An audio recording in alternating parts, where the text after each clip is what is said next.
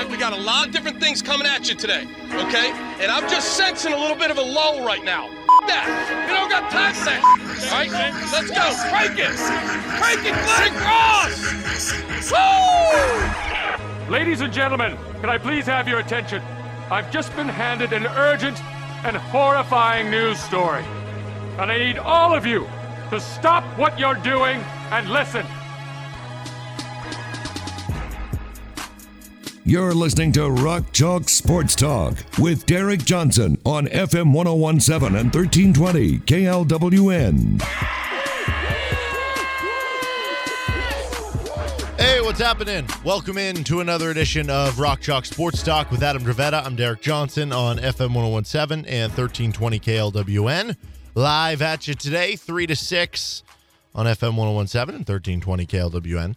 Um, KU takes down St. John's on Friday on the road. I kind of wondered if it was going to be a bit of a slog because of the fact that, you know, you had your long travel to New York, you're in another time zone, you had a long week of practice where we heard so much about the the running and the emphasis on playing defense and I wondered if it would be a slog of a game, if it would be a low scoring defensive game. Well, that was not the case. It was a high scoring game. Certainly you don't walk away from that feeling like all of the answers to the KU defense are necessarily there, but I think you clearly walk away from that game feeling even better, which you already were coming from a good spot to be about where this KU offense is at. They can score in more ways than we even thought. We talked mm-hmm. all, you know, we've talked in the preseason and even, you know, up till last week about, you know, the more ways any individual player can score, the more opportunities that opens up for your entire team. Um, and now they've got this Christian Brown guy who mm. can has added so much to his repertoire. Um, I mean, they are. I'm I'm trying to to tame my excitement a little bit because it's so early in the season, and I'm trying to decide: am I this excited because I really think they're truly this? Like I I they're so like I really am looking at going, good God, this team is good, or is it because um I've kind of watched a few years, even in 2020, when had they had the tournament, KU would have been far and away the number one ranked team going into the tournament, and they were, according to KenPom, very far above whoever whoever the second best team was. Even that team had to run a lot of sets, mm-hmm. and and you kind of saw that they had to. Um, really work. It wasn't like other years where it looked like the offense was running in quicksand, but even that year they really had to everything they did offensively was so patterned. Yeah. This one just looks mo- so much more free flowing and open. Yeah, that one felt a lot like that was like a team that it felt so calculated, right? Like they're going to yeah. stifle you with great defense, and then they just have these two studs in Devon Dotson and Udoka who are going to work their way to it. Outside of that, they're going to have to kind of, like I said, calculated eh, in that kind of sense, find their way to points. This team just makes scoring look so easy, and and just to compare it to last year's team it is night and day because we think about last year. I mean, how many times last season did KU have these three, four, five, six minute stretches where it was like, yeah, they haven't hit a field goal in, in yeah, four or five minutes? And every possession was run the first set. That didn't work. All right, mm-hmm. now there's 18 seconds left on the shot clock. Run the second set. That didn't work. Now there are 12 seconds left on the shot clock. Run the other possess or run the other set. That didn't work. Now there's four seconds left on the shot clock, and somebody's got to chuck a shot. Yeah, and that's just not happening. And they, even if it does with this team, it's like, oh, like, okay, all right, we'll you take know, the yeah. shot. Remy Martin will shake somebody and shoot it. Ochai hit a contested three. Christian will make a drive to the. They just have so but their many first options. look is working so well mm-hmm. on offense right now, and they're so. Jesse talked about it last week. Uh, Jesse Newell, we had we had him on, and um, he really brought it to my attention. So that's what I was looking at uh, uh, on Friday was how good this team is on fast breaks. Yeah, and that continued on against St. John's, a team that uh, was going to give you some opportunities there. So really, outside of the beginning of the second half, when St. John's just could not be stopped, I think partially their own doing, partially because KU's defense was struggling. It was a, a really overwhelming game from KU, and I think maybe that's the comparison for what this team can be.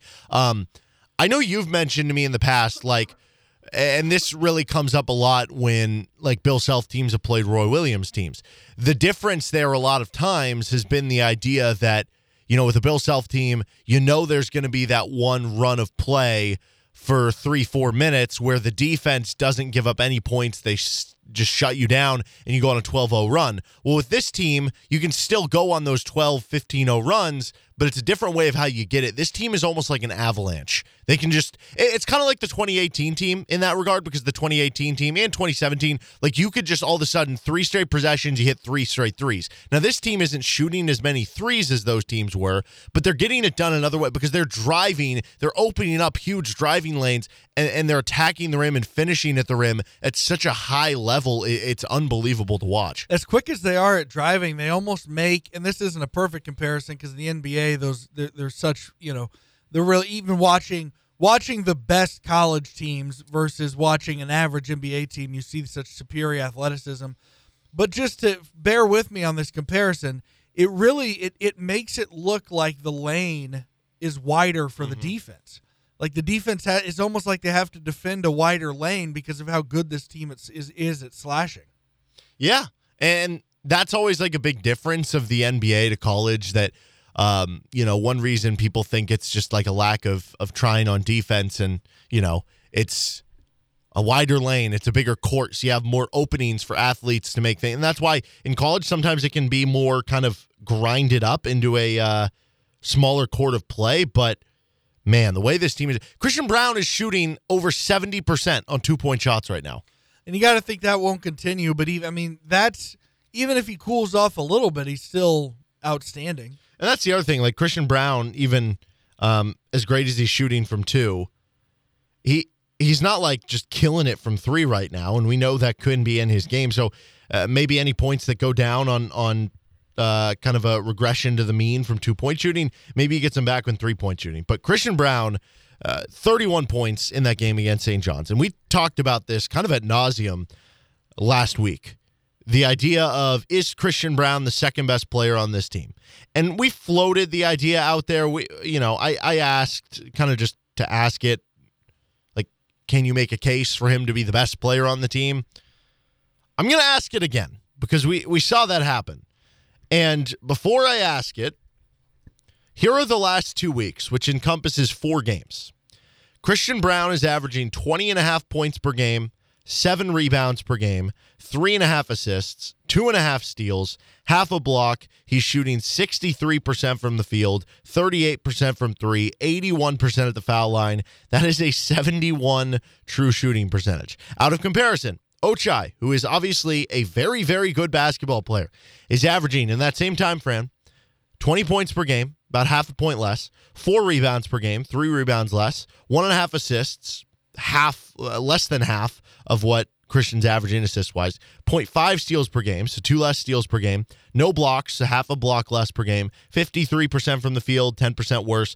He is shooting better from three, 48%, but 64% from free throw line. He has an 8% lower true shooting percentage. So I ask again, can you make a case that Christian Brown is the best player on this team? I'm still going to lean Ochai. Um, and the, the reason for that is one, his defense, but the main reason I'm going to give, and, and the further we get out from the beginning of the season, the less my argument will have any merit. But at the moment, I'm still going to I'm just still going to go back to the fact that so far this season, Ochai's floor has been a lot higher than Christian Brown. Christian Brown had a it was, I mean, it wasn't a bad game. It, he had didn't he have like a six? Yeah, he had six game? points against Michigan State. he wasn't and- really ever But, the, but look, a piece the, of the, the. Mm-hmm. further away we get from that, and the more performances he has like this, the less valid that argument gets. I'm still leaning Ochai, but um, I don't know. I just you know, and and the fact that we weren't even discussing him. I mean, think about ahead of Big 12 media days. Our thought was. Wow, they're sending Ochai and David McCormick there when Remy Martin was chosen as Big 12 preseason player of the year. That's crazy. Mm-hmm. Or, you know, and, and my, you know, Jalen Wilson, he went to the NBA Combine. He's coming back. At no point did we talk about Christian Brown um, becoming, you know, c- cementing himself so far as the second best player on this team and and be making an argument for, for being the first best player. No, there was a there was a big sect of fans, and there was a, a big chunk of time devoted on this show about during the offseason when you brought in Remy Martin and Joe Yesufu.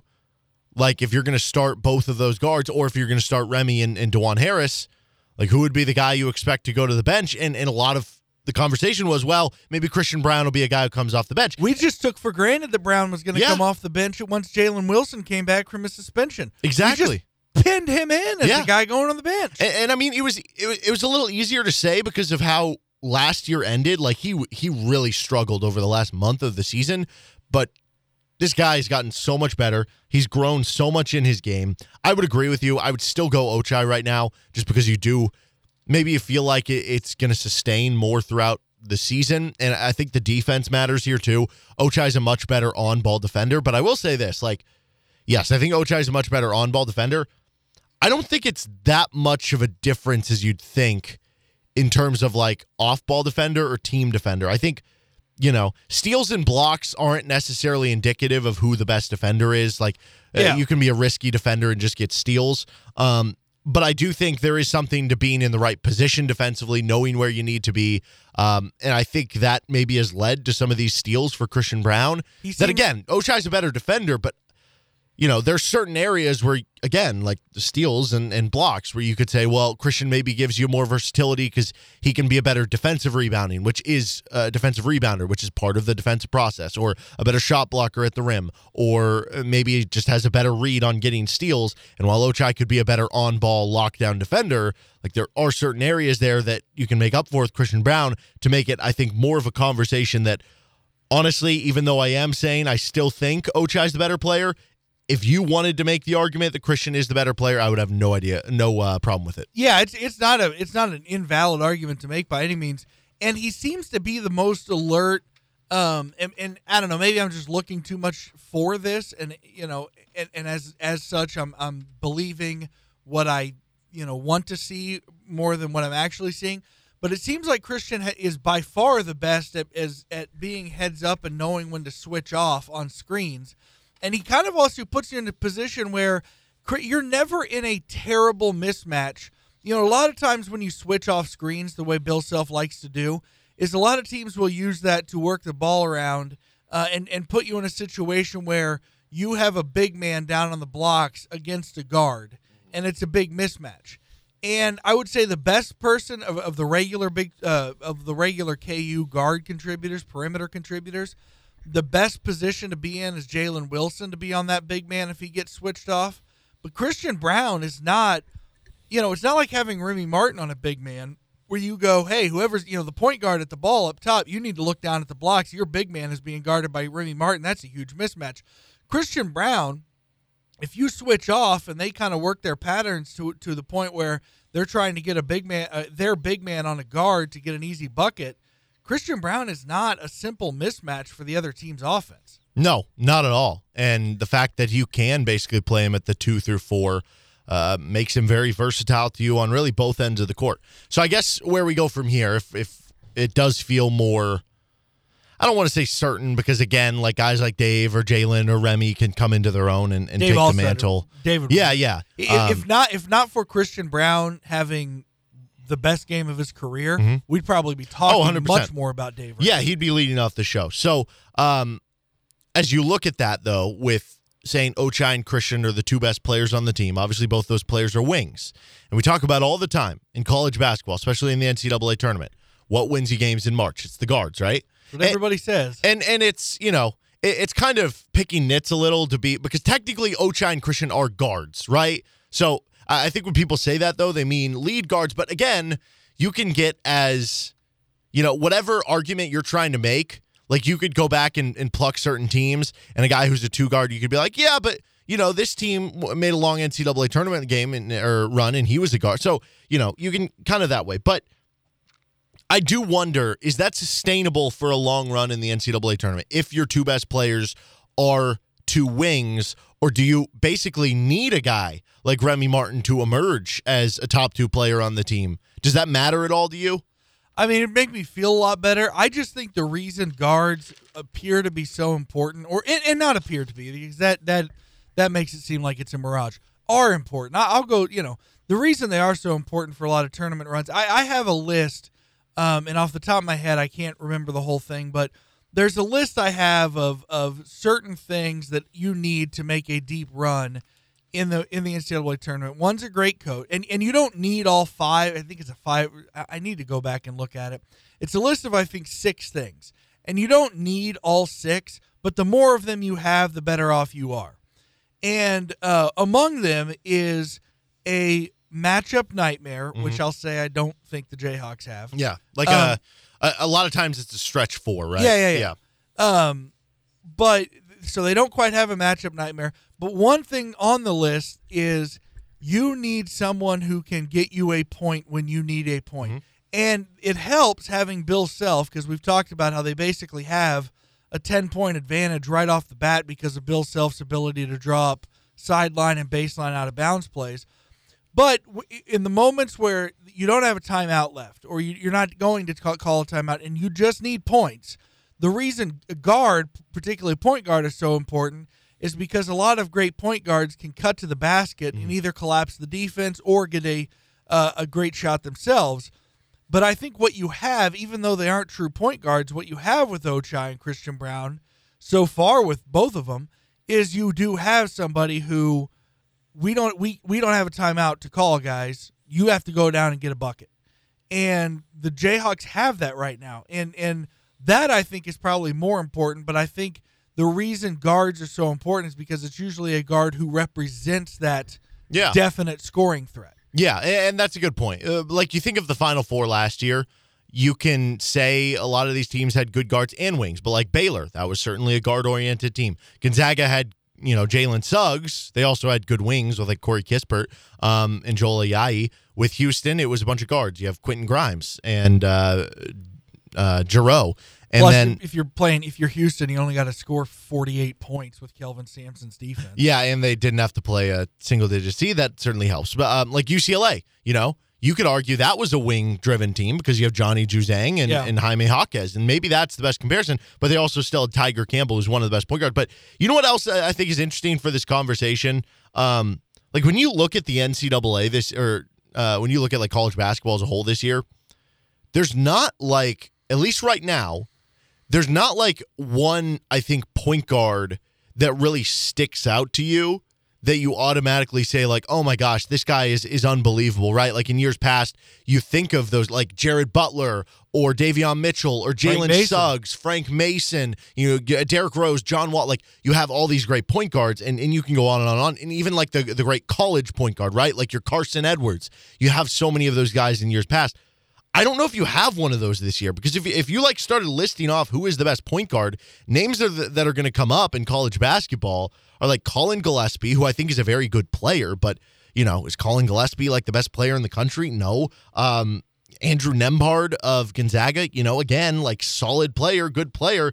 Uh, maybe you would argue like Jaden Ivey at, at Purdue, but he's a guy who I think he's more of like a two guard. So you get in this point where I don't know that the point guard position is is that strong comparatively to other years in college basketball. And again, I don't even know how much of it matters because I, I think at the end of the day, there's multiple ways to skin a cat. And like for instance, last year's Michigan team, which got a one seed, went to the Elite Eight, and you know just played a stinker of a game in the Elite Eight, and still barely lost to UCLA. If not, they're going to the Final Four, and who knows if they go further from there. That was a wing driven team. You had um, uh, uh, what's his name? Uh, uh, Wagner, uh, who is a, a top ten pick in the draft. Mo He was a wing, uh, the, the the little brother, and then you had um, the other kid, Livers, who was a wing, kind of three four man. Like that was a wing driven team, and that team was probably good enough to win a national title. So I think KU can do it, and especially in a year like this where there might be less great point guards leaves it for more opening. But certainly, if Remy Martin was to take another step forward, I think that would only help you from here. All right, with Adam Dravetta, I'm Derek Johnson. This is Rock Chalk Sports Talk on FM 1017, 1320 KLWN. Brian Haney, voice of the Jayhawks, joins us in about 15 minutes.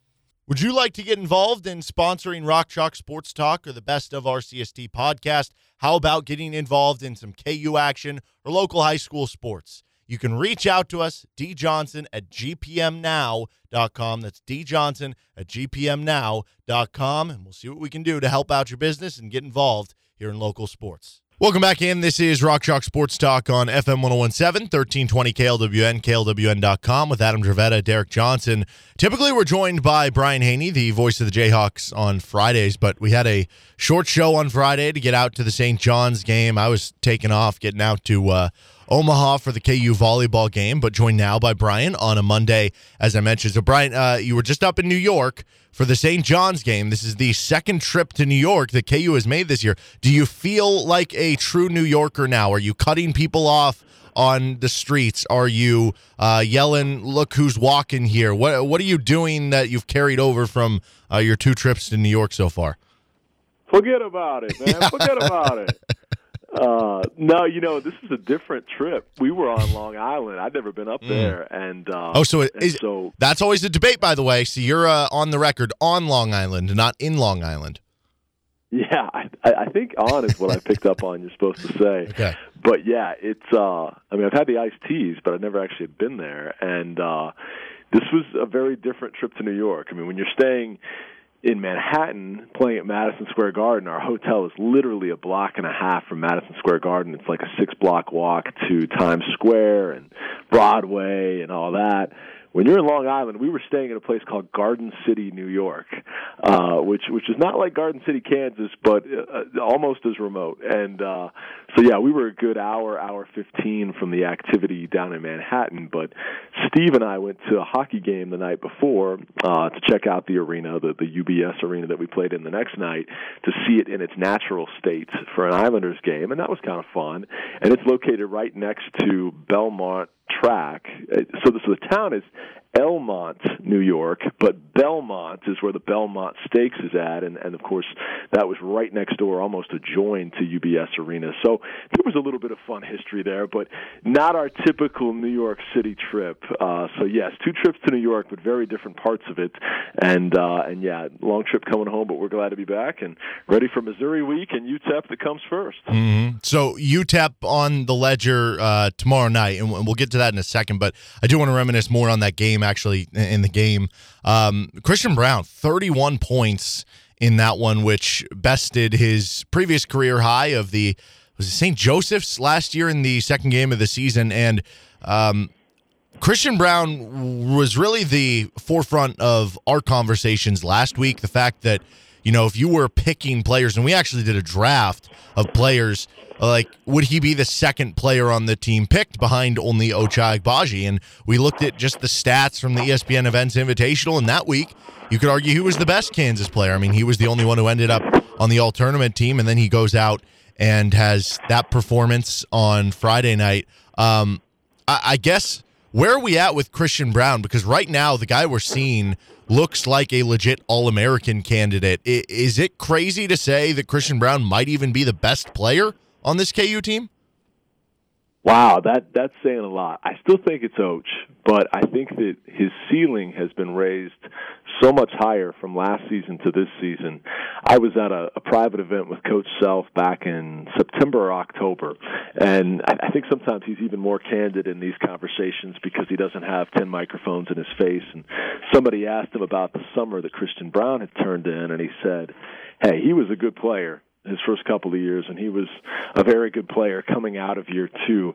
He's a pro now, uh, or at least he's on a path to be a pro. He changed his, changed his trajectory from very good to now professional, you know, ascending type talent. That doesn't mean, by the way, that he's going to be pro after this particular year. He could still be a four year guy.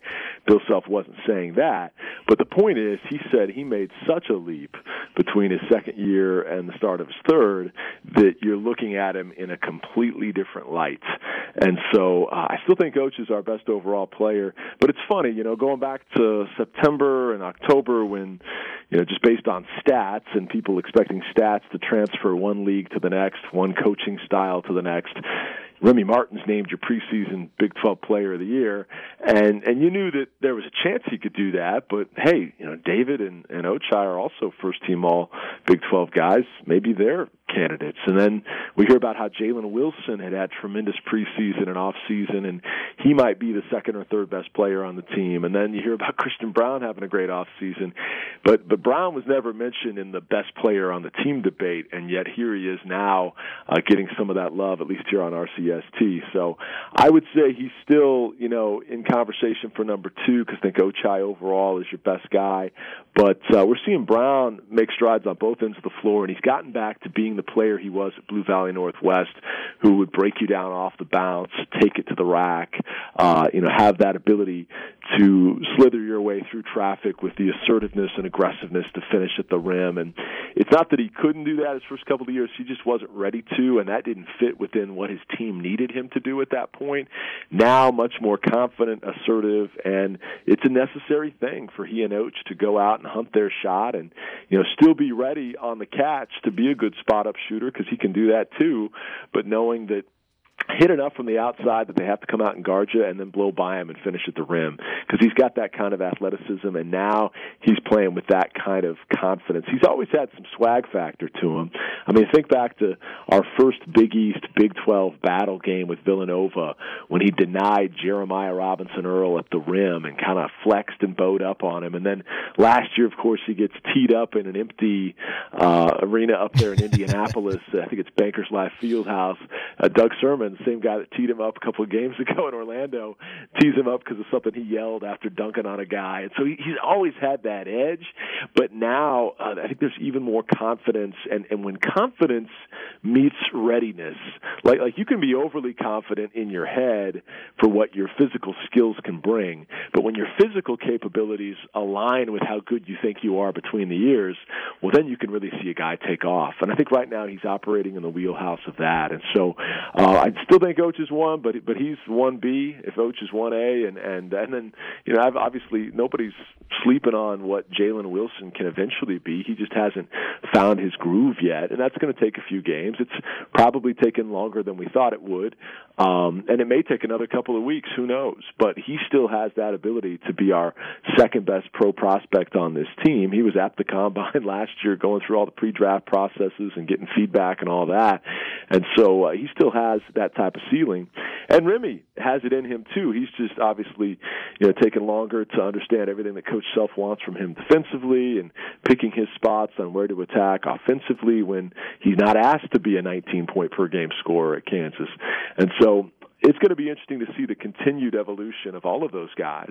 But when you have a guy like Brown who wasn't in the best player conversation two months ago, now putting forth the type of effort that warrants it, my oh my, does that get you excited? Because usually for that to happen, guys, it means somebody got hurt, and then somebody was thrust into a bigger role. Hey, we're healthy right now, with the exception of Bobby Pettiford, and and you got guys emerging on a much higher plane than what we thought, and, and that just means you know the, the rising tide will raise all ships, and we got to get fired up about this club ceiling being maybe a notch or two even bigger than what we thought.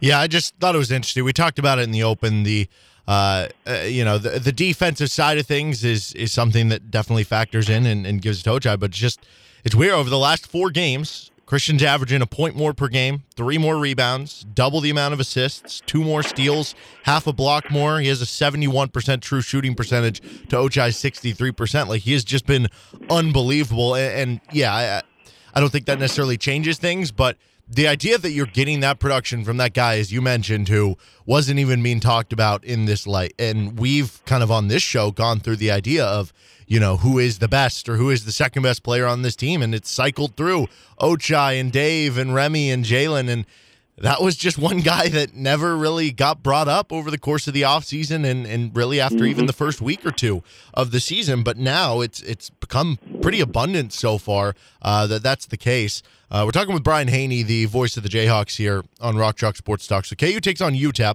tomorrow night. And, and hey, real fast, before yeah. we talk minors, can I interject one thing real fast? Absolutely. Just, just to follow up on your point about all the categories that Brown's excellent in and how that factors into his argument for perhaps best player take you a walk down memory lane here back when this show was first created 20 years ago as crazy as that mm. sounds to say out loud we used to play a game called rock chalk pick a hawk and you would draft players before every game based on the matchup who you thought was going to have the best game we gave one point for every point scored two points for rebounds and assists three points for block shots and steals, so major emphasis on defense, and then we deducted a point for every minute played. Mm. So it was a efficiency thing, and folks would win gift cards to originally I think it was like Pizzeria Uno back when that was going, and then it was Salty Iguana, and it was all kinds of places. All right, I'm telling you, man, CB would be the guy to draft on this year's team mm-hmm. because stat sheet stuffer. He's always been a good rebounder, and he's been getting six or seven a game for us. But as you mentioned, blocks, steals, the occasional three or four assists in there as well. I mean, he's doing it all, and he does it at a very efficient clip. So uh, to throw back the uh, the walk down memory lane for the old school RCST listeners, like the Brett Ballard, Alonzo Jamison, David Lawrence, Bud Stallworth era of co-hosts for Rock Chalk Sports Talk, Rock Chalk Pick-a-Hawk in 2021, 2022, CB would probably go number one most nights. Do you remember who the MVP was when you were doing that? Like, was it like Drew Gooden, Nick Collison? Who who was the guy that everybody was kind of salivating to to get? Man, that's a great question. You know, we, we did this for probably six or seven years. Um, and, you know, part of that stretch, you know, Wayne Simien was a two time All American and he was a big time guy. But then you get into that 08 team and, and there were so many different options on any given night. So it truly depended on who had the hot hand and who the matchups were and in favor of. Sherron was always a super popular choice. Cole Aldrich, when you get the blocks in there, was a popular choice. And, and the Morris twins, too, because, you know, they were a threat to block shots, get rebounds, all that. But yeah, it, it was definitely matchup oriented. But uh, we had some fun with that back in the day, and it was probably uh, you know too much of the same thing over and over. But I, I was always a fan of the draft concepts, so I, I love it that you guys have already drafted with this year's team. That's always a, a fun hypothetical to throw out there. It's got to be an absolute certainty that Nick Collison won that night of his 23 and 22 against Texas, right? well, yes, but um, you know, back then I'm trying to think. Was that oh two? That was that was oh three. That was in February or January or February of 03. It was two days after yeah. that awful um, second half against in, in Allen Fieldhouse against Arizona when we blew that big lead. We come around two nights later to beat uh, Texas on Big Monday. Very good memory, and, uh, and that was one of two standing ovations at the time that Dick Vitale ever gave out. The other was to David Robinson, the admiral at Navy. So that that was pretty uh, tall cotton high company for for Nick Collison to be in. But um, yes, I think uh, he would have had to have been the pick if we were doing it then. It might have been a year later we first got it going, but yeah, that's that's massive points right there. That's 24 for offense, 46 for rebounding, and I'm sure he played a ton of minutes, but. Uh, but yeah, he was he was a rock star on that night. All right, so UTEP the opponent tomorrow night at the T-Mobile Center. We know KU has had um, some troubles in the past in certain games at the T-Mobile Center for whatever reason. UTEP has weirdly enough given KU all sorts of troubles in uh, matchup history. Just think of the game that happened in March in that one. Um, so, what are you kind of looking at in this game between KU and UTEP that you find uh, kind of intriguing, and and what you're looking for on Tuesday night? Well, I think it's interesting that Bill Self actually brought up KU's underwhelming T-Mobile slash Sprint Center record um, of his own volition the other night in talking with Greg Gurley on the post game. He mentioned we haven't played in Kansas City as well as we should play, and for a while there, you know, we always referred to it as as Allen Fieldhouse East, and and then there were some stub toe games, and so Kansas obviously would love to get back to winning you know 85 90 percent of their games over there, but I, I think this is one that has KU's attention because of how close the game was a year ago in the game they added to the schedule that, that really came down to the wire. I mean, 69 64 um, in the field house. And, and obviously, this was a Kansas team that then had all kinds of COVID issues and, and had a quick exit in March Madness. But because they pushed us to the brink and bring back four starters from that group and, and a really scrappy team that, that plays high energy, a lot of tenacity, I, I think that has to have Kansas's focus. And you could argue, oh, is this going to be a look ahead game because it's Missouri week? I'm not sure our guys fully get what Missouri week is all about. you know they've seen the students camping out even today, this morning, uh, much larger rates than we've seen at any point in a long, long time, and so they know that there's something big coming on Saturday. But because we've not had the Missouri rivalry for a decade, and none of these players know what it's about, I don't think there's any look ahead factor at all. I think if anything, there's a don't you know stub your toe and have another Dayton situation happen here. Uh, you know, one week after you know you, you have a great performance versus St. John's and kind of start to get a little bit of that that swagger back overall. So I think the Jayhawks will be locked in, and uh, and maybe this is another one of these games that even though their record right now doesn't look that great, I know they, they're coming off a, a narrow defeat to New Mexico State that dropped in the four and three. You know, perhaps this is still a team that makes its way into the NCAA tournament and ends up looking like a much better game when it's all said and done. But uh, I'm looking forward to it, and uh, hopefully as we alluded to, you know, we see Kansas go out there and perform much better in the T-Mobile Center and, and not have a uh, a Washington or Syracuse or, or you know one of those type showings in this event that for so many years we thought was you know not a guaranteed win, but you know it was a good chance to go over to Kansas City uh, for that portion of your alumni base and uh, and showcase what you got going. And a lot of times uh, we, we drove home unhappy. So I think tomorrow night's going to be a night where it's just the opposite. We we come out of there feeling good about this team. You sustain momentum, and you really start to ramp up for what's going to be a really special Saturday. So special, in fact, that I'm going to come back on on Friday. We're going to break it all down. KU and Mizzou, the border showdown in great detail coming up on Friday's show. Yep. So we'll save all that border war talk for Friday. Brian, thank you so much for the time and uh, quick message before you go. Yeah, absolutely. Well, first off, I, I love hearing you call it the border war because that's always what we called it for 20 years. I'm not really supposed to say it that way because it's got a new rebrand and we have partners associated with it. Mm. But Don Fambrough would say, and he did this on RCST all the time, it's not a rivalry, it's a war. and those those conversations with Fam, we called them the Fam files back in the day. We recorded all his best stuff in that gravelly, passionate voice about how much he hated these guys and all this stuff. I mean, that was just absolute radio gold back in the day. So fun. I, I know it's not the PC thing right now, especially in in, in times of war. But uh, the showdown coming up on Saturday, we're excited about. But I, every time I hear that, I think of Fam. But yes, uh, to to bring you uh, a little bit about my buddy Nate Miller, make sure you check him out. He's he's one of the best guys in town, and for retirement planning and uh, investment advice as well. He is fantastic. So make sure you check out the Miller Retirement Group. It's millerretirementgroup.com. That's their website, and uh, really proud to have them on board to uh, to sponsor these reports each and every week here on RCST. So just like the Hawks need their game plan for their next opponent, you need a game plan for your retirement. So make sure you check out my buddy Nate Miller at Miller Retirement Group today. Thanks so much, fellas.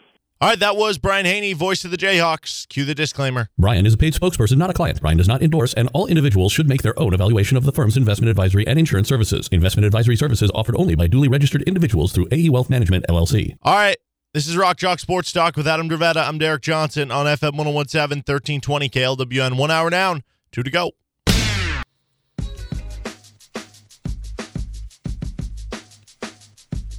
Four o'clock hour with Adam Dravetta. I'm Derek Johnson on FM 1017, 1320 KLWN. We got to get to our NFL Monday overreactions. We're also going to talk some KU volleyball. They're moving on to the Sweet 16. We had that for you on 929 The Bowl on Friday. Uh, but the Chiefs win last night on Sunday Night Football. Do you think NBC is happy with themselves that they flexed that game to Sunday night? Real quick, if I may. Yeah. Um, you just heard on that update, we kind of rolled our eyes with the uh, with the gentleman and all of his lights. And and look, I love Christmas. I love Mass Street being lit up. I love neighborhoods being lit up. I love to drive around neighborhoods and watch them and their lights. But these people who have ungodly light displays outside their house, the older I get, the more I side with Todd and Margo from Christmas Vacation. Like they were mean and rude in the way they went about complaining, but all of their beef with Clark Griswold was completely legit. I I kind of rolled my eyes more about the uh, acronym thing, but I mean he's doing this all for charity. That's so. fair. That's fair. But still, I would if my neighbor had a billion lights up like that. I anyway, I'm yeah. a Grinch. I guess I'll, I'll be a big Grinch. Um, the uh, were they were they happy? I don't know. I I my my more thought was less about um, were they happy it got flexed, and more were they happy with uh, the fact that their main play-by-play guy doesn't know how to pronounce names. Well, I don't Um, know how to pronounce that guy's name either. Okay, but don't you're not. I- no, no. But if you were paid to do it, you would know. You would learn, and you wouldn't just keep joking about it for the rest of the thing and go, "Huh, huh, uh, Albert. Oh, you try to say it now, Chris. And I thought he was going to fall asleep during Sorensen's touchdown return. Well, anyway, as far as the game, um, twenty-two to nine the score. Yeah, you didn't ask my opinion about Al Michaels. No, I did Um, as far as are, were they happy when they fly? I didn't see a game yesterday that, that would have been like, boy, boy. I mean, I guess No, that was just. I just thought it was such Yeah. a boring game. It, it was. It, the I mean, technically, the Ravens Steelers was a division game, but that goes back to what we've talked about. A close game doesn't necessarily mean a good game. Mm-hmm. Anyway, uh, yeah, twenty-two to nine. Um, okay, you know they got the win. I ended up, by the way, as an update from uh, Friday, I ended up not going, and I could not be happier with my decision. Um, obviously, got back at I don't know two in the morning or something like that from Omaha on Friday into Saturday morning. Saturday, I had some broadcasts to do, and uh, Sunday we were kind of you know had chores to do around the house. That's usually my my chore day. Um, we're cleaning up the house and stuff. We got some friends coming in town this next weekend for the KU Missouri game, so it worked out perfectly. And then also like I, I do this like bowl pick every year, uh, putting that together on Sunday night. Wouldn't have been able to do that if I was at the game, and and just getting to actually relax and then go to bed at like a reasonable hour last night. I, I'm very happy with my decision, even if that makes me a bad uh, bad Chiefs fan. And you would have been at risk of catching on fire if you'd That been in too. that par- post-game parking lot. which is bad because I am flammable like most humans. Um, uh, the defense, though, again impresses for the Chiefs in that game. You hold them to nine points, and you know it kind of adds to the list of this run of good play for the Chiefs over five, six games or whatever it is now for the defense specifically. Where you know if you were to list off all the quarterbacks that you did this against. You wouldn't have a very impressive list, um, really, outside of I guess Dak Prescott. You know, Derek Carr is I don't know an above average quarterback. so and I guess cold, but yeah. Yeah. Um, but this would kind of be added to that list. But again, you didn't like the fact that you're doing even this, it, it doesn't matter who the quarterbacks are. Like if you consistently do this against bad opponents or bad quarterbacks, it still doesn't matter.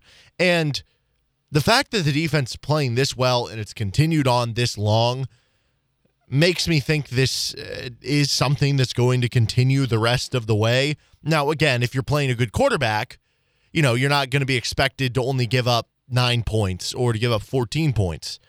But that's never been the question. It's always been, you know, when you're playing a better team, when you're playing in the playoffs, can you hold these teams to 24 points? Because if you do that, that should be enough with the offense. And uh, we'll get into the offense here in a moment because right now, maybe it wouldn't be enough for the offense. But the defense is holding their own. And once again, they won the Chiefs that game last night.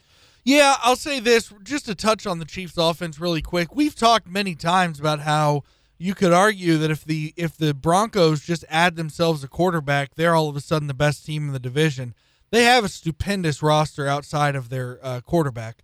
The one, but uh, on the topic of the defense, I was so frustrated um, when Townsend had that good punt, pinned him at like the three, and they were running. It just looked like a, a boring high school offense. It was the same, you know. All right, we're gonna go up the middle. All right, now we're gonna, you know, you could kind of read which direction they were gonna run based on where the guard pulled, and then you'd have a couple. Where, right, the guard's not gonna pull early this time. He's gonna pull more toward the outside, but you know, so they it was just kind of run play, run play, run play, and they they took it all the way from backed up against the end zone. They converted a fourth and three or fourth and two. Then they converted a fourth in seven, and that was infuriating. And they get all the way deep into Chiefs territory, and then the Chiefs stuff them on fourth and two. And really, that was the only drive where I would, and that was the the drive that toward the the second to last Cowboys drive of the second quarter. Um, they took forever, which worked to their advantage because it kept the Chiefs' offense off the field, but they got zero points out of it. And I thought it was the right move for them to go for it on fourth and two, but the Chiefs bottled up and stopped them. Um, and that was the only drive. Um, even I mean the drive, the drive where the Dallas where Dallas scored or uh, where Denver scored their touchdown wasn't ideal, but it was also by then the Chiefs were up I think twenty two to three at that point. So it was kind of like okay, um, weird you know weird things happen. You're losing focus because you're up twenty two to three. But when when they stopped that fourth down play, that was the only time the whole game where I was frustrated with the defense was that drive, Mm-hmm. and they bowed up from there. Yeah, and even then, it took you know two fourth down conversions from the Broncos to Yeah. even get to that point. And and and even um, I think it was Charvarius Ward slipped. They Yeah. probably wouldn't have had as, as easy a shot at that fourth and seven if, if Ward hadn't slipped. And look, good give him credit. They had a good the I can't remember who caught it, but he ran a good route um, for the Broncos. But i- anyway, so with the exception of that drive, which didn't end. I mean, if if you're at a point where the most frustrating drive your defense puts out in a game is one when they don't even give up points, that's a good place Yeah, to be. absolutely. And I mean, it was so good that even the guys who have been much maligned all season long were the guys who came up with some of the biggest plays. Ben Niemann, a guy who has taken a lot of heat because he is probably the fourth or fifth best linebacker on the team, but for a lot of times has been playing top two or three linebacker snaps, had a big tip pass that turned into the hands of Daniel Sorensen, who had the pick six, and What Daniel. Sorensen, yeah, he also had the uh, tackle on the two point conversion Yeah. at the end of the game. I, I mean, look, Sorensen. I, I think we we mentioned, and I, I like to think we're pretty fair. Um, and and I I think this whole time we were probably more fr- or early in the season, we were less frustrated with Sorensen himself and more frustrated with the manner in which he was used. He was just you don't, and we we talked about this in the off season. Uh, or I wasn't here in the off season, but you and I talked about it uh, as just as friends off the air in the off season. But Sorensen, you love him as your third safety, hopping over the offensive line, stuffing dudes on fourth or on um, on fake punt attempts. Um, again, you know when they're playing the Texans in the divisional round. But I- I'm not going to get mad at Daniel Sort like he he was being used wrong. I'm not going to Mm-hmm. get mad at a USB port because it can't write. Yeah, right. Like I'm, I, Yeah, I it's my job to use tools that the, to their abilities, and he was not being used to his abilities. yeah, imagine And- if you played Chris Jones as safety. Yeah, like, exactly. He would be terrible. Everybody would be mad at him, and right? you and you saw exactly what what you're seeing now is exactly what um what you the fruits of of using people properly um and and yeah i mean it was right there for sorensen to pick off and uh he broke a couple good tackles and, and off to the races i mean that you know i hope i hope it doesn't result in much more playing time No. Mm-hmm. i really like him in the role he's in By the way, Willie Gay almost had a. Uh, it might have been a pick six. At the very least, it would have been a It was pick. a pick, was, yeah, what it was first right drive, there. second drive of the game, Yeah. and that is, I think, three or four of those that he hasn't been able to hold on that could have legitimately been pick sixes over the last like three weeks. I'm telling you, he is going to get a pick six before the season ends. Yeah, he we- I mean, due. Like he has been so close. since he was drafted, even before he got playing time, we kept we started talking more and more about um, Derek Johnson. Um, and Hello. Uh, oh, okay. I, I didn't. I honestly wasn't even trying to make that pun. Uh, the li- former linebacker Derek Johnson. But point being, Still me. um, you know, he was he's you know that guy was a pick six machine. So you just you kind of think Willie Gay is due for one. Uh, yeah, I was thinking back. This is kind of a tangent, but remember Patrick Mahomes' first year as a starter?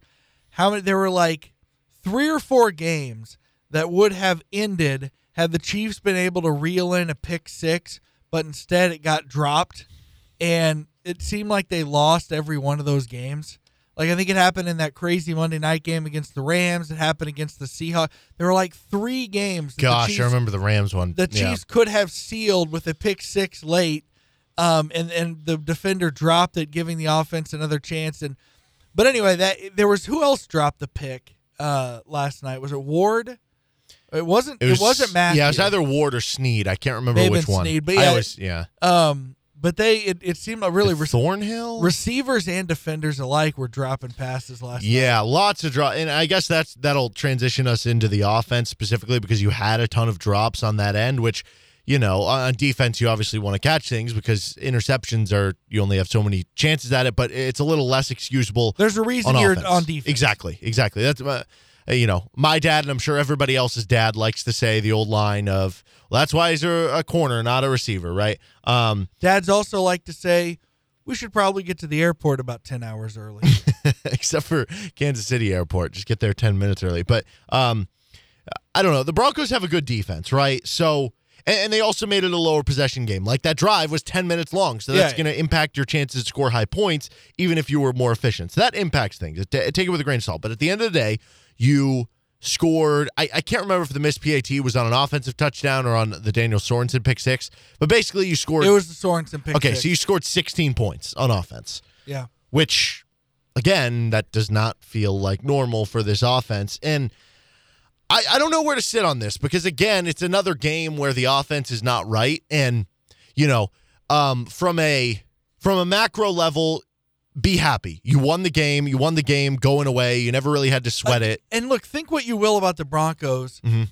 They they had a winning record coming into Yeah, just beat up the chargers Yeah, right? I mean they, they they're they're a playoff level team they're not I mean, a rummy team. Well, okay, think about this. If if the Broncos would have won that game, I'm pretty sure the Broncos would have moved into first in the AFC West, and the Chiefs would have fallen to the eighth seed. Eight seed. Yeah. So I mean you you a beat a you beat a real playoff Yes. contender last night. Be happy. So be happy with that. But if we're gonna, you know, the goal of this team is obviously to go back to the Super Bowl to win the Super Bowl. So you have to have high expectations there, right? It's like when we talk about KU basketball. They're ranked like 34th in adjusted uh, defense on KenPom. For most teams, they'd be like, who cares? That's great to have with the top five offense. But when you have national title aspirations, you're trying to get that into like the top 20, right? It's the same thing with the Chiefs. You just have high expectations. So from that standpoint, the offense has to get better. And on one hand, it is worrisome because this trend just continues of them really struggling, except for the Raiders game kind of in between there. But on the other hand, everything we saw last night, I, I kind of feel like is a lot more like some of the issues we saw with the offense through the early part of when they were struggling with the Titans game and the Packers game and so forth. You're playing these defenses that are playing the two high safeties, and you just it- maybe you'll have one drive where you check it down and run the ball down their throat for the whole drive and it works, but you you're not you don't have the patience to stick with it for the whole game, right? That wasn't what I saw in this game. They had the patience. They were doing that the whole time through. It was just a lack of execution. And, and I don't know how much like the the 20 mile per hour wind impacted things. I'm kind of thinking it did a pretty good amount because of how off it was. Maybe it was just coming off a bye week and that you weren't you know you kind of lost your rhythm of, of a week to week preparation and, and and type of system but the fact is that you dropped a handful of passes that i don't I, I- mean, I'm speaking out of both ends of my mouth because you've had the tipped interceptions throughout the year, and that again is a trend that's worrisome. But having five, six, seven dropped passes that doesn't seem repeatable. Having Patrick Mahomes missing, how many passes did he just miss? You know, three, four, five passes Last night? That, that yeah, that, I mean, that feels like execution stuff to me, not a game plan thing or not the right idea of things. So that gives me hope because, like I said, I don't expect Patrick Mahomes to miss guys that much each and every game. Yeah, and a lot of it, I I wonder if he, um, if he's trying to just unload the ball and, and, and he sees something different than we do, uh, and and it's, it's it's him chucking it at the feet. Like I I think Patrick Mahomes chucks it at the feet of a receiver to to throw it away, where a lot of quarterbacks heave it out of bounds. Oh yeah, I think like the the Marcus Kemp one. yeah. I, I, you know, it was a low throw. He didn't end up catching it, but he had a guy right on his back. It was like, all right, this is either going to be incomplete or you're going to make a great catch. Yeah, I think that's I think that's his his mo is is to chuck it low when he's throwing it away rather than heave it out of bounds. Um, yeah, I, I'll go back to a comparison I made earlier this year, um, and I can't remember exactly what game it was, but um, in general, I was making comparison to the first quarter the, of the uh, Texans divisional playoff game, and I kept watching that game, and at no point did I think the Chiefs were going to win by twenty. But I just kept watching, going, you know, we're down twenty four to nothing, and if we just keep be, you know, if if, if we keep doing what we're doing and stop making mistakes, we're we're gonna be right back in this thing. Was my thought the whole time because every every drive offensively. Now the defense started off in that game pretty poor, but uh, but even then there was a drop muff punt. But the point is, in that game, I just kept thinking, if this team quits making mistakes on offense, then they're not gonna keep punting.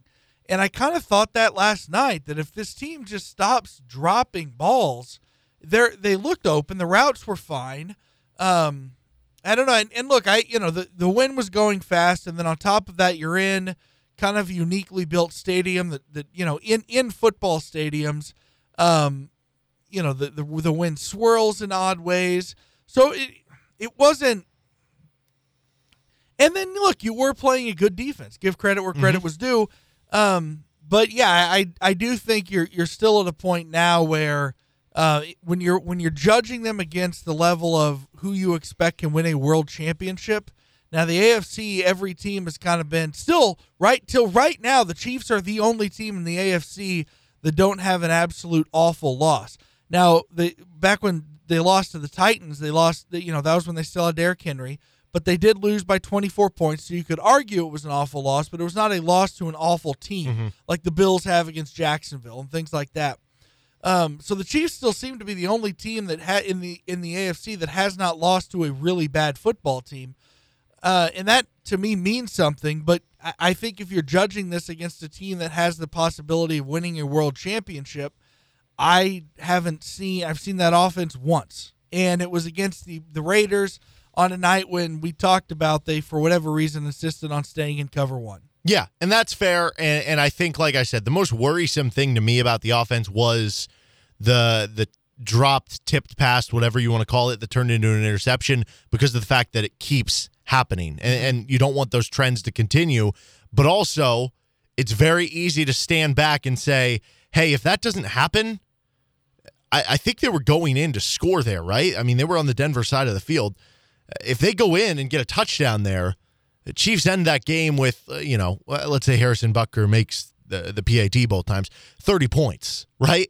And then we're not even having this discussion at this point, but that just kind of is the nature of things. That's the NFL, right? And- it, it's all about how you execute that specific day. and it could have been because of the wind, or it could have been because how the team was playing at that point that la- last night. But Reid turtling up at the end of the first half, Mm-hmm. yeah, that was didn't irritating. help. Yeah, that uh, we didn't even With- bring that with up. Two two timeouts left, a Mhm. minute something. I do think if this is, and maybe it's because he has more faith in his defense, or maybe it's because he didn't trust his receivers to stop dropping the ball.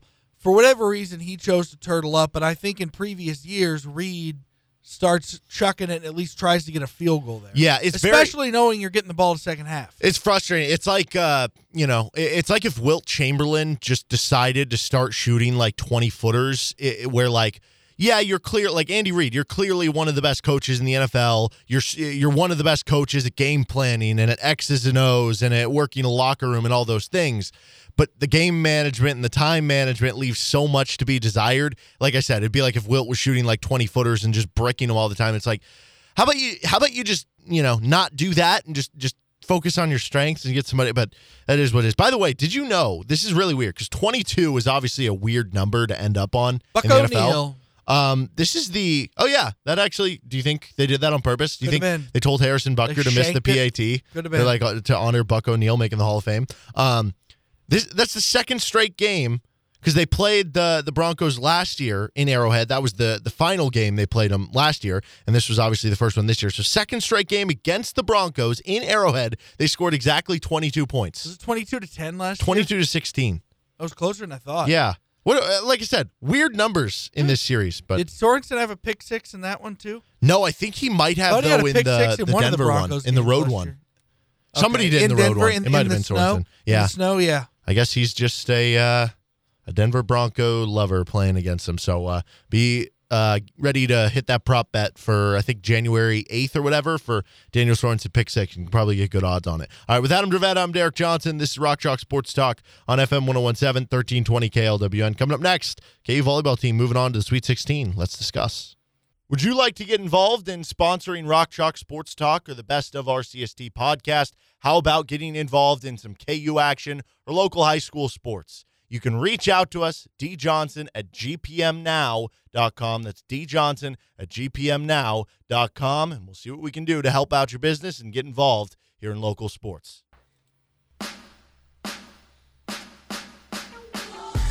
Welcome back in. This is RCST with Adam Dravetta. I'm Derek Johnson on FM 1017 and 1320 KLWN. Top of the five o'clock hour, we'll talk some more KU basketball, but right now it is time for our NFL Monday overreactions. Uh, Adam, do you want to get this going or do you want me to start it off? Yeah, let me uh, get going on some bump music here real quick. And my first overreaction as I stall for time because I got to open up the notepad on my phone. The Chargers and the Bengals. I'm stealing this somewhat from something that you said the other day, Derek. Uh, the Chargers and the Bengals hate compliments because if you say anything good about either of them, they're going to start losing. Yeah. Uh, and as soon as those compliments start going away, uh, they start uh, they start winning once again. Uh, the Bengals were the team that everybody liked going into Sunday, uh, and the Chargers was like 41-22 or something. So wait a couple weeks, Chargers will be complimented again, and they'll lay a turd right there on the 50 yard The line. Steelers are kind of like that too. You know? Yeah. Like, uh, like they're gonna get compliments now for beating they the Ravens. Like, oh, yeah. okay, they're gonna be a playoff team, and then they're just gonna Big Ben's gonna have some game where he goes 18 of 25 on 10 checkdowns for 102 yards, and everybody's gonna be like calling for his head. Uh, my first one, you you mentioned this a little, the the idea of how good the Broncos could be if they had a, a quarterback. Well. I'll go one step further. The Broncos would be the best team in the AFC, hands down, right now, if they had Russell Wilson and Aaron Rodgers or Aaron Rodgers. Um, I'd, yeah, I'd, I'd agree more with Rodgers. I'm not as high Oh, of on course. Russell Wilson as a lot of people. well, are. I, I think Aaron Rodgers is like clearly a tier or maybe even two above Russell Wilson. Like Russell Wilson to me is depending on the year, how good of a year he's having is somewhere between probably the fourth to like seventh best quarterback in the NFL. Yeah. Um, I think that would even be enough though for the Broncos to be the best team in the AFC. That's actually a good point. It's yeah, yeah. I mean, they they have really good roster, man. Uh, yeah, I mean uh, the running back, like they showed the stat um, that Javonte Williams had, had broken more tackles than any running back in the NFL. Clearly a good running game. Offensive line, good. Receiving core, good. They've been investing in that uh, for years now. The defense, obviously very good. It's a good football team. If you added a quarterback to that, I mean they're only two games back of the top record in the AFC right now, even without one. So I think it would be reasonable to expect. And I think that's a little scary for the Chiefs that if Aaron Rodgers or Russell Wilson comes to town in the offseason this next year, I mean that's that's a pretty big threat for winning the division. My next overreaction: uh, liars always win, and there is no karma in the Hmm. world. Uh, Rodgers and the Packers are doing pretty well after his. Urban Meyer Thing. lost though. Uh, that's fair. So grinders do not win. um, but uh, to add to that, and, and what went on with Rodgers and how they're doing well, the Buccaneers they lose a bunch of people because they were big fat Oh, liars. that's right, Antonio and Brown. they just absolutely bowled through the Falcons yesterday. So apparently, uh, no such thing as karma, and lying and cheating will get you places in this world. okay. Uh, my Just number two, the Enron guys. the Seattle Seahawks. Are they in jail though? One of them's That dead. come around? One of them's dead and gone. But yeah, I think the rest are still in the can. Okay. Uh, the Seattle Seahawks are actually in the thick of things in the wild card race. This might sound silly because they're four and eight now, even after their win over San Francisco. But currently, the seven seed and the six seed in the NFC are both six and six. And Seattle has three games left that should be absolute gimmies. They're at Houston, Chicago at home, Detroit at home. They should win all three of those they play at LA, the Rams, and then they finish up at Arizona. So that's where the toughness comes in. But if you think about it, if the wild cards are six and six, that means there's going to be a wild card that finishes at either nine and eight, or maybe even eight and nine. And if you give me those three gimmies to put them to seven and eight, they would just have to split those other two with the Rams in Arizona just to even be in the mix. And who knows, maybe they could get hot and win all of them, especially because even though that at Arizona game at the end may sound really difficult, it's the last week of the season. Who knows? Maybe Arizona has everything clinched up by then, and then they're playing their backups. Yeah, I think the argument against that is if, if the Packers and the Cardinals stay Mm-hmm. hot because I the Packers are a game behind the Cardinals right now, but they have the head to head head-to-head. time. Yeah, they'd have to be two up. Um, so yeah, but you could be. I mean, but you could also run into a situation where uh, they have the two Sona Mm-hmm. that if they fall a game behind the Packers, Yeah, um, they can't get the one. Yeah, that they can't And then get they're the like, one. what else do we have? Yeah. So yeah, there are a couple situations in which they could go in. Um, so yeah, that would be interesting. Really, you have you you just named two quarterbacks who could very well leave their teams and go play for the Denver Broncos next year, and it's it's entirely possible. Uh, but both of those teams, you know, both of those quarterbacks would be walking away from playoff teams, And in the case of the Packers, like there is a real chance. It's a, a, a Super world Bowl championship team. Yeah. team. So, um, what an odd thing that that we're uh, that we're seeing right now. Um, my next overreaction: uh, the guy who does the ground, guy or woman, I don't know who they are, uh, does the groundskeeping at the New York Jets Stadium. uh, is a closet Eagles fan. I don't know if you watched that game, but I was. They're both watching green. I was watching highlights, and the Eagles scored a touchdown, and I was looking at the end zone, and I go, "That's interesting. Why are the Eagles wearing their away uniforms when they're playing at home? because of the color of the Mm-hmm. green in the end zone." And I thought, "That's weird. Why does the Eagles end zone have a Jets logo painted in it?" and then it occurred to me, no, they're playing in New York, Mm-hmm. where the New York Jets Republicans play, and they play in that MetLife Stadium. And JetLife Stadium. the JetLife Stadium, and the Jets' end zone colors are much closer in green uh, to the uh, Eagles' green. So apparently, um, big Jet or big Eagles fan there. And look, New York ain't far from Philadelphia, and you know you could be a you can be an Eagles fan. I mean, what would you rather be? I'd rather be an Eagles fan than a Jets fan. Yeah, I mean neither is great, but at least you got a Yeah. you got a championship since 19. Eagles have first Super Bowl three three. first round draft picks this year too. Yeah, That's so I mean I, I can't say I blame them. No, I can't either. Yeah, I actually I was watching that game and I I had uh me and my wife are, are in this like pick 'em and I had the uh Eagles as one of my picks for the weeks. And so we're just watching Red Zone and it's it's going through and it goes to the game and the Jets made a play happen and she's like cheering. She's like, "That's good for you." And I'm like, "Nope, wrong team," because you just couldn't tell. You Yeah. couldn't tell who uh, the teams were. All right, my third and final one: the Minnesota Vikings should not be allowed to make the playoffs.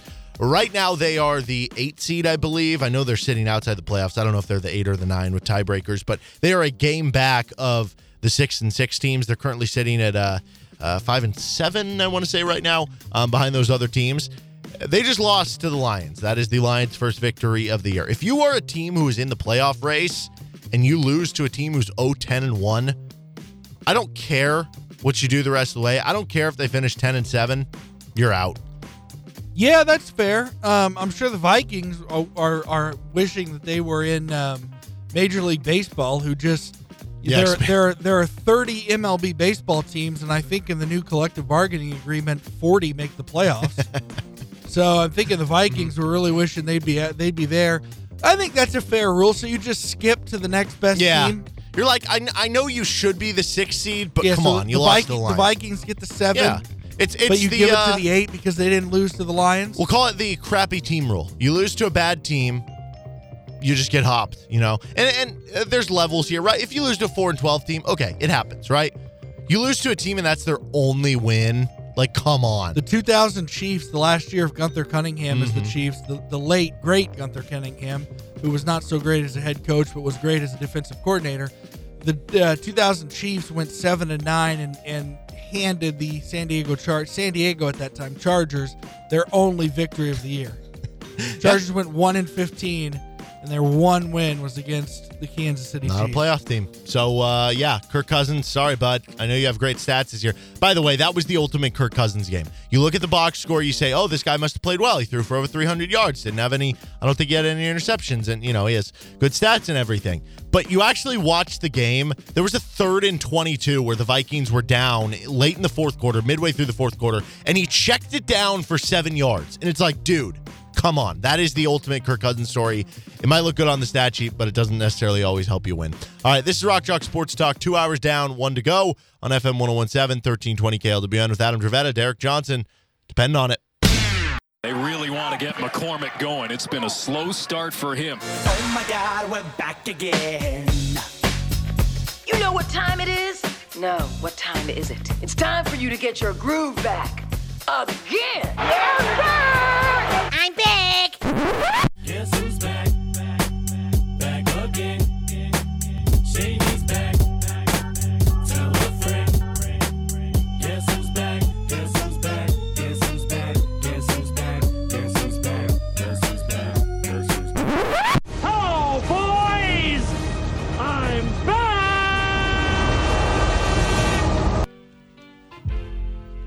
David McCormack is officially back? Question mark.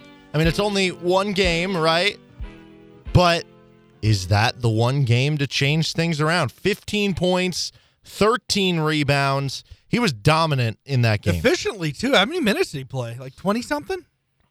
Yeah, it wasn't very much. Yeah. Um, My internet's pooping out right now. Otherwise, I'd tell you he's still only averaging In this building, no. I know, right? 19 minutes per game right now, which is pretty crazy to think about. Um, he's averaging nine and six, so the numbers are fine. 48%, like that's lower than you'd like for a big man, especially a Bill Self big man that's going to get easy baskets. But that was everything you could have hoped that David McCormack was and more, right? Um, I, I think the biggest thing that you think of with Dave is the ability to score the ball um, on the block when he's right. That's the big caveat there.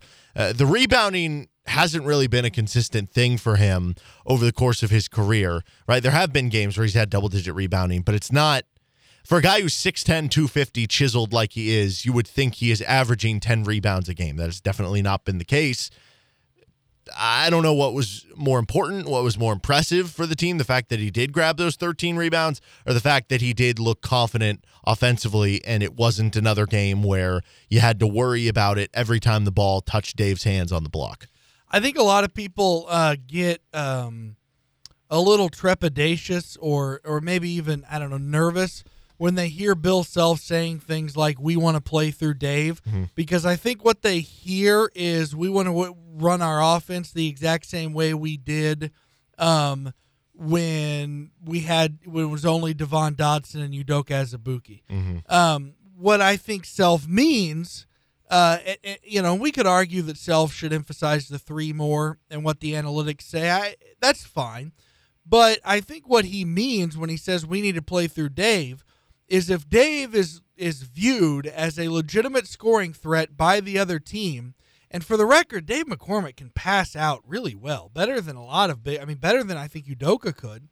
Um, and so I think what he means by we want to play through um, McCormack is if you get him a couple touches on every offensive set, and and the a defense respects him as a scoring threat and not just a bull in the china shop, then you're going to see a, a defense that has to collapse a little bit, which will open up scoring threats for everybody else. Which we've seen this team better than in recent years. Can you know their threats from the outside. Um, so I, you know, I, I think when he says, you know, we want to play through Dave, I don't think he's sitting there going, we need Dave to score 26 points a game. But I, I you know, I like that they were running, you know, I, I like that they were running sets. I, I like when when Self calls out a player, he doesn't say, all right, now get on the court and figure it out. He starts to run sets through him. Um, you know, the first points of the game were a, a, a it was a very classic Bill Self play. It was a lob that turned out to go from Oach to um, to McCormick, but it was, a, it was a play that anybody who's watched Bill Self basketball with KU have seen a million times. Um, but and it worked. And but you know, so they run plays through him, but they also don't go out of their way to you know they don't they don't they never shuttered the the offense just to get points for his sake. They they found ways to get him the ball within the flow of the offense. Um, and I think that you know the fact that he was able to score and was taking advantages of his touches um, meant he was going to get more as the game wore on. Yeah, and I, saw Jesse Newell tweeted this out um, the other day that uh, KU has its lowest amount of shots ending up in the post since 2018 right now.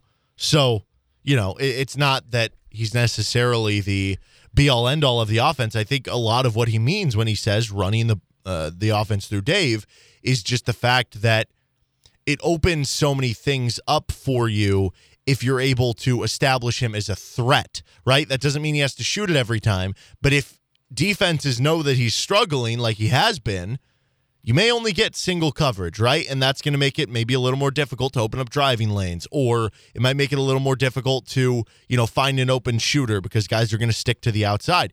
If you have Dave going, it's as much about the threat of getting Dave going as it is him actually scoring, right? Because then you can dump him the ball in the post, and now the defense has to bring a double. And now, uh, something Bill Self mentioned today, he said, I, I think Dave's a pretty good passer for a big man. Uh, then all of a sudden, if you get doubled, you notice that, hey, somebody's open, boom, now you have an open three. And that's the form of running the offense through him or just having the threat there to where, you know, you work an action where it makes it look like he's going to get the ball in the post And now the defense has their eyes there. You do something behind it, boom, all of a sudden something else happens, right? There's so many things you can play off of that. And this is something I've talked about a lot this season. Dave is the one guy on this team, the one big man on this team that you're going to, when he's right, throw the ball to in the post and feel like he can score consistently. And again, right now, when he's not right, you're not going to feel that way. But when he is, we have seen that guy. And with Zach Clemence, he's just not strong enough yet to make moves in the post. Great, you know, shooter from the outside and stretch five, but he's not really going to make his moves in the post right now. KJ Adams, he's not really an offensive threat. Mitch Lightfoot, you know, he'll hit a hook shot every now and then. He'll he'll get a seal off every now and then, get an easy basket because he's experienced. He knows what he's doing in the offense, but he's not a guy that you're consistently each and every time gonna the same way that Bill Self is talking about it, run the offense through Mitch Lightfoot. Dave is the one guy when he's right that you feel like you can do that for and that it can be successful. And I think that's as much of it as anything. You're trying to get this guy that way because he is the one guy who can provide that for you. And while there are other options if he continues to struggle that we talked about at some point the band-aid will be ripped off, he still would provide you something nobody else can. And that St. John's game was a perfect example of that. If a defense is, overly focused on who has the basketball, that gives a lot of. I look back, um, and this is talking defense, not offense, but uh, Travis Releford was, to me, and I, you know, Self may argue otherwise, and he knows his teams far better than I do, but in my mind, Travis Releford was the greatest away from the ball defender that I have seen at KU. He could when when they had every every defense and, and you really noticed it when they were playing Fred Hoiberg coach teams, every defense or every offense has kind of a guy who just kind of runs around typically from base from one side of the baseline to the other and his- his whole effort is to get open shots. And you have to have a man on him the whole time. Releford was really good at that. What I'm getting at is the Jayhawks have a couple guys who are threats to either drive. Really, they have multiple guys who, who can drive, and then they have a couple guys who can drive or can shoot from deep. Um, and if you have a defense that is less focused about away from the ball uh, offensive players, and their their defense is focused on who has the ball, um, then if you have a big man like that, then that's going to open up threats for athletic guys who can, you know, if, if you know the the the guards and the wings on this team are so athletic that if they if if you give the ball to another guy and his focus goes to David McCormack for just a split second, that's enough to get Ochai Agbaji away from his man enough to get him Mhm. open enough to shoot a three. Well, yeah, and and let's say hypothetically, you have a five out there of um, David McCormack, Jalen Wilson, Remy Martin, Ochai Agbaji, Christian Braun, and Dave has one of those games where he's really going, and he's seven of nine from the field, right, and he has 16 points. He's got a couple free throws with it, right. Um, he gets the ball down low. As the defense, you're sitting there going, okay, we have to double him in the post. Mhm. Who do you leave open? Yeah, exactly. You know, They, I think this team is clearly at its best um, when. Yeah, I, I don't want an offense that requires David McCormack to score 28 points a game Mhm. because I just don't think. I think it's been proven time and time again that just giving it to your big man and hoping he can throw in a layup is a super inefficient way to play the game of basketball. But I do think that in in terms of opening up scoring opportunities for everybody else on a team that already is a massive scoring threat uh, as from just based on fast break opportunities. If you can build more scoring threats in your half court offense when you don't have a fast break opportunity, that just you know is even better. Um, and so yeah, I, I think if you know if you have if at any given moment David McCormack can score with the basketball, um, then he is going to open up lanes and opportunities for for other guys. Yeah. Uh, the other big uh, Like I don't think it's a coincidence that Christian Braun and look credit goes to Christian Braun for how, how hard he's worked.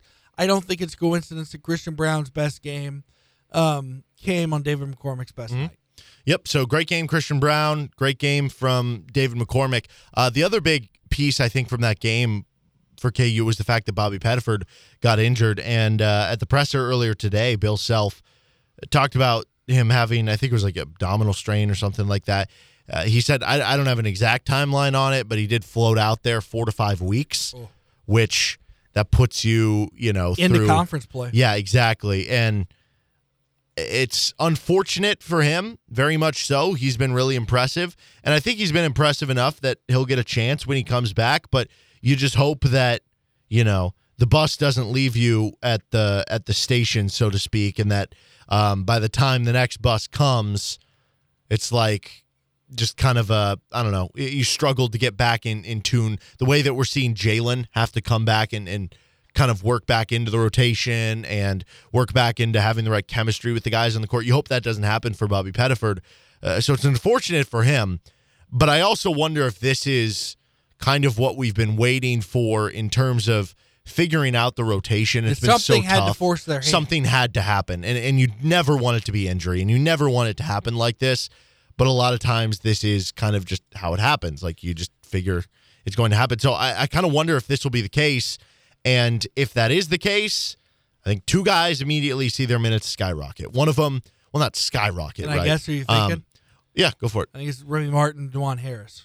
No, I uh, well, I, I mean, yeah, they'll they'll probably play a few more minutes. But Jalen one? I think the best opportunity, Jalen Coleman-Lands for one. Okay. That's just more guard minutes go around.